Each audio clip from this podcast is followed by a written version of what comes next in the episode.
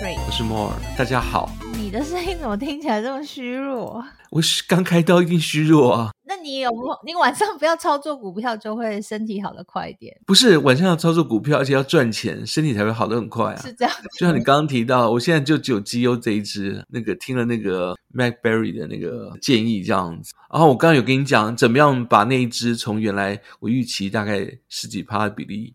加到二十几趴，这样利用选择权，这个我们就不要跟大家分享，这自己偷偷留着做。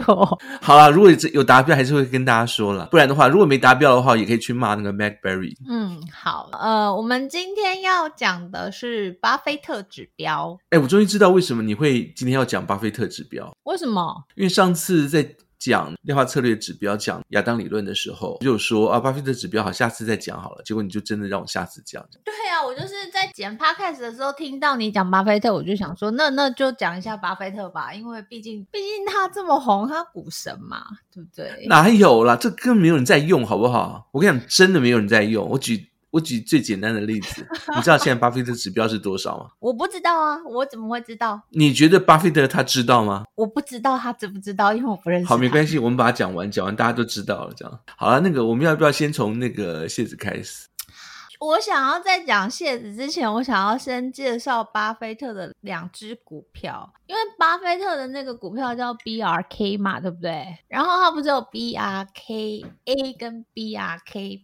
B 吗？对对对。那你有没有跟大家讲一下 A 股跟 B 股的差别是什么？我先讲股票的意思是什么？股票的意思就是说，你拿这个钱投资这家公司，对不对？没错吧？当他的股东，当他的股东。那事实上呢？给他钱让他去经营公司的意思就对。对。然后，可是事实上呢，那个每个人投资或者是买股票，不见得是为了要想当他的股东。比如说，我今天如果买。拿钱去买苹果好了，那我事实上就是苹果的股东啊。那有些人可能真的是为了想当股东而而去当股东。那你买了那个两张苹果的股票，然后进去 Apple 店就说：“哎，我是你们的股东，有没有特价？”类似像这样，答案是没有啦。但是有些人不是，有些人为了就是赚钱。我觉得这家公司我看好，我来投钱下去买它的股票，但是目的是为了要在。它涨价以后卖出，所以你去买股票有两个意义，一个是你能够当它的股东，那一个是你看好它，呃，应该是说它价格的增长，然后能够去低买高卖。这两种。那可是巴菲特他的，你刚刚讲的说 BRK，他是波克夏这家公司呢？如果你要当他的股东，这家公司已经非常非常大了，从公司变成投资的控股公司，已经非常非常大了。你要当他的股东，你知道他的那个股票一股要多少钱？我知道，我现在立刻查。好，你可以立刻查这样，因为我不知道这样子，我根本连看都不看，贵死了这样子，根本买不起，好不好？呃，B R K A 这张股票，对对对，点 A，今天的股价是四二一。三零八点零零，用中文讲叫做四十二万一千三百零八块美金一股股的钱，股，对，我根本买不起啊，这样子，我有四，我有四十几万，我干嘛要买一股的波克夏？我疯了，对不对？我第一次查就是扑克下 A 的这个价钱，大概是三十几万诶、欸，大概是两年前吧。对，我第一次查的时候是三十出头，三十出头万美金。好，那我们换算一下，就是四十二万一千三百零八块美金，是个十百千万十万百万千万一千两百六十万，将近一千两百六十四万台币。对，一股一股，对不对？所以你你买它一股。还不是一张哦，买买它一股就一栋房子了。你最少要有大大概上百栋房子才可以才能够买它一张，这个有点夸张嘛，对不对？对，我第一次查它的价钱，我我算了老半天，我心想说是打错还是怎么样？就是我一直觉得莫名其妙，怎么会这么贵？就是那时候算的时候，一股大概就是一千万台币嘛，然后就觉得这这价钱是真的吗？是不是写错？然后就查了很多个。就是网页发现，哎，每一每个网页写的都一样，然后就心想说，这股价有一点不合理呢。不是，它不是算错啦。这如果假如说你拿着一张啊，一张是一百股嘛啊，拿着一张它的那个扑克夏的股票去参加他的股东会。那你知道他每年都有那个股东大会嘛？还有直播，对不对？对啊，去参加他的股东会，在股东会上，因为你只有一张，可能是坐位置坐最后面。即使是这样，我觉得都很傲人。他一张的话，意思就是一张一百一百股十亿十亿，你就这样想嘛？因为他十亿耶，对不对？吓死人，对不对？哇，算了，我这辈子没有机会。不不不，不是没有机会，他给你的机会。我只能买 BRK 点 B 啊，BRK 点 B 又是另外一种方案，就是因为很多人买不起，可是很多人又想要说啊，波克夏这么会赚钱，我真的好想拿来。我不想当股东没关系，但是我好想拿来就是做投资。买了以后它会涨，就是那个点 A 的那个波克夏也没涨得这么凶嘛。我有没有机会就是说我也想要就是买这个涨的那个，有赚到坡克夏它的利润，然后于是呢。他就出了另外一个股票，这个股票是跟你的公司里面的那个股份股东执行股权，除了你不是股东以外，其他的东西权益都有，所以你可以拿来当做买卖。然后这边的价钱就非常的亲民，也没有很亲民了，但是比一个要亲民的多，也没有很亲民。昨天大概是两百八十几块吧，股价就是大概是一万块台币一股。我讲一下，所以就是如果在美股你看到一个 A 类股跟 B 类股，A 类股基本上你就是可以执行股东的权益，包含你可以去参加股东会啊，可以执行股东投票这件事情。但是 B 股的话，基本上你就是只能买卖股票，你对于这个公司的经营，你是没有任何股东权益去做任何的执行。Google 好像也有分 A 类股跟 B 类股，对不对？对，但是 Google 它不是点 A 或点 B，它就直接叫 G O O G 和 G O O G L，有没有 L 差很多，两个价钱外观上看你都看得出来是 Google 啦，它不用点 A 或点 B。那一个是有就是股东权益的，一个是没有。Google 它的东西比较奇怪。大家好像比较喜欢炒 Google 的股票，而不喜欢当 Google 的股东。你会发现，哎，股东的价钱还比没有股东权益的来的便宜，好奇怪。哦是哦，嗯，是的。你如果觉得就是 Google 的股票你想进，然后你又想当股东的话，其实你可以试试看，就是买它那个有股权。哦，没有，我都是买没有股权的。那我问一下哦，记得莫之前有讲过，其实新闻都会报嘛，每年那波克夏开股东会的时候就会有就是新闻出来，那新闻常常会报道。什么小女生啊，在那股东会上面提问巴菲特啊？我记得梦说过，那些就是什么七八岁的小女生哦，身家都上千万。千万不要小看那个小女生，我跟你讲，那边所有的小孩子哦，他都是股东哦。你知道我的意思是说，你这边买不起他一股，他那边随便都几十张在手上哦。他进得了，就是播客下的股东会的那些人，基本上都是千万股东，对不对？千千万算是少的吧？嗯、你看他一股就千万了，所以要去参加股东会，一股也可以去参加吗？不行啦，不行哦，我有一股还不能去参加，要一张哦。三股你至少要一张吧？要一张一百股对，一口的意思嘛？我记得好像是多少，你要有多少，你才有资格去参加他的那个现场。你看到就是在。在股东会上面发言提问巴菲特的那些人，基本上身家我们都可以估算他是上亿身家。对，千万不要把他当小孩子来看，对绝对不要小，小看那个小女生的身家。嗯、大家不要误会了，那不是随便人可以去参加的。那我们就是一般普通人，我们就买 BRK 点 B 吧。你不见得要买 BRK 点 B 啊。不过我们今天把这个谈完以后呢，你可以大概看一下为什么巴菲特会这样操作，好不好？好巴菲特为什么会买一些？有的没有的东西，这样大家继续听。对对对，你你念一下你的谢字啊，这个大家都知道，这不用念，好不好？就是在别人恐惧时我贪婪，在别人贪婪时我恐惧。这个句子来自于。巴菲特写给股东的信，写给他亿万身家的股东们的 信。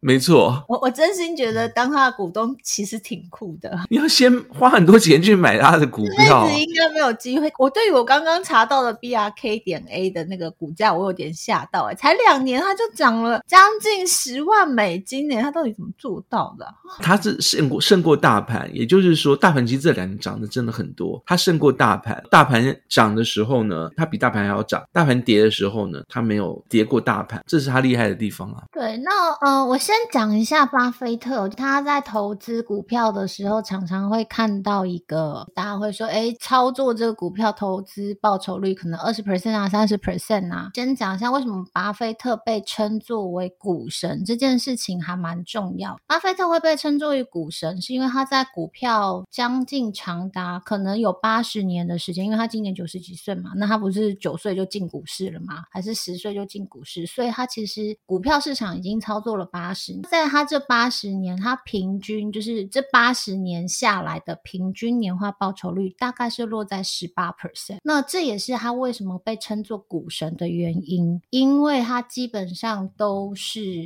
这样子的一个年化报酬率，在整个华尔街的这些经理人身上，可以这么长时间操作股票，而且每年的报酬率都平均下来十八 percent 的这样子的例子呢，好像除了巴菲特，还有另外一个经理人，但那个经理人没有这么老，所以他当然也没有操作操作这么久。所以我要讲的重点就是，如果你要在股票市场长时间操作，而且每年的投报率都有十八 percent，其实是一件很困难的事情。因为菲特被称作股神，就代表这件事情不是一个正常人可以做到的事情嘛。如果你们今天大家在听到，如果有任何人人跟你说，诶，他的投报率长长期可以达多少多少，或是超过这个 percentage，基本上可信度都是低的。因为我们看嘛，就巴菲特他是长时间下来，然后每年十八 percent 的报酬率。如果我们是正常人，我们有可能超超过巴菲特吗？当然不可能。举最实际的例子，就是那个 Catherine Wood，之前还蛮当红的时候，他的报酬率就是很好嘛。在那段时间结束之后，他最近的状况跟他操盘的这些基金股价都不是太好。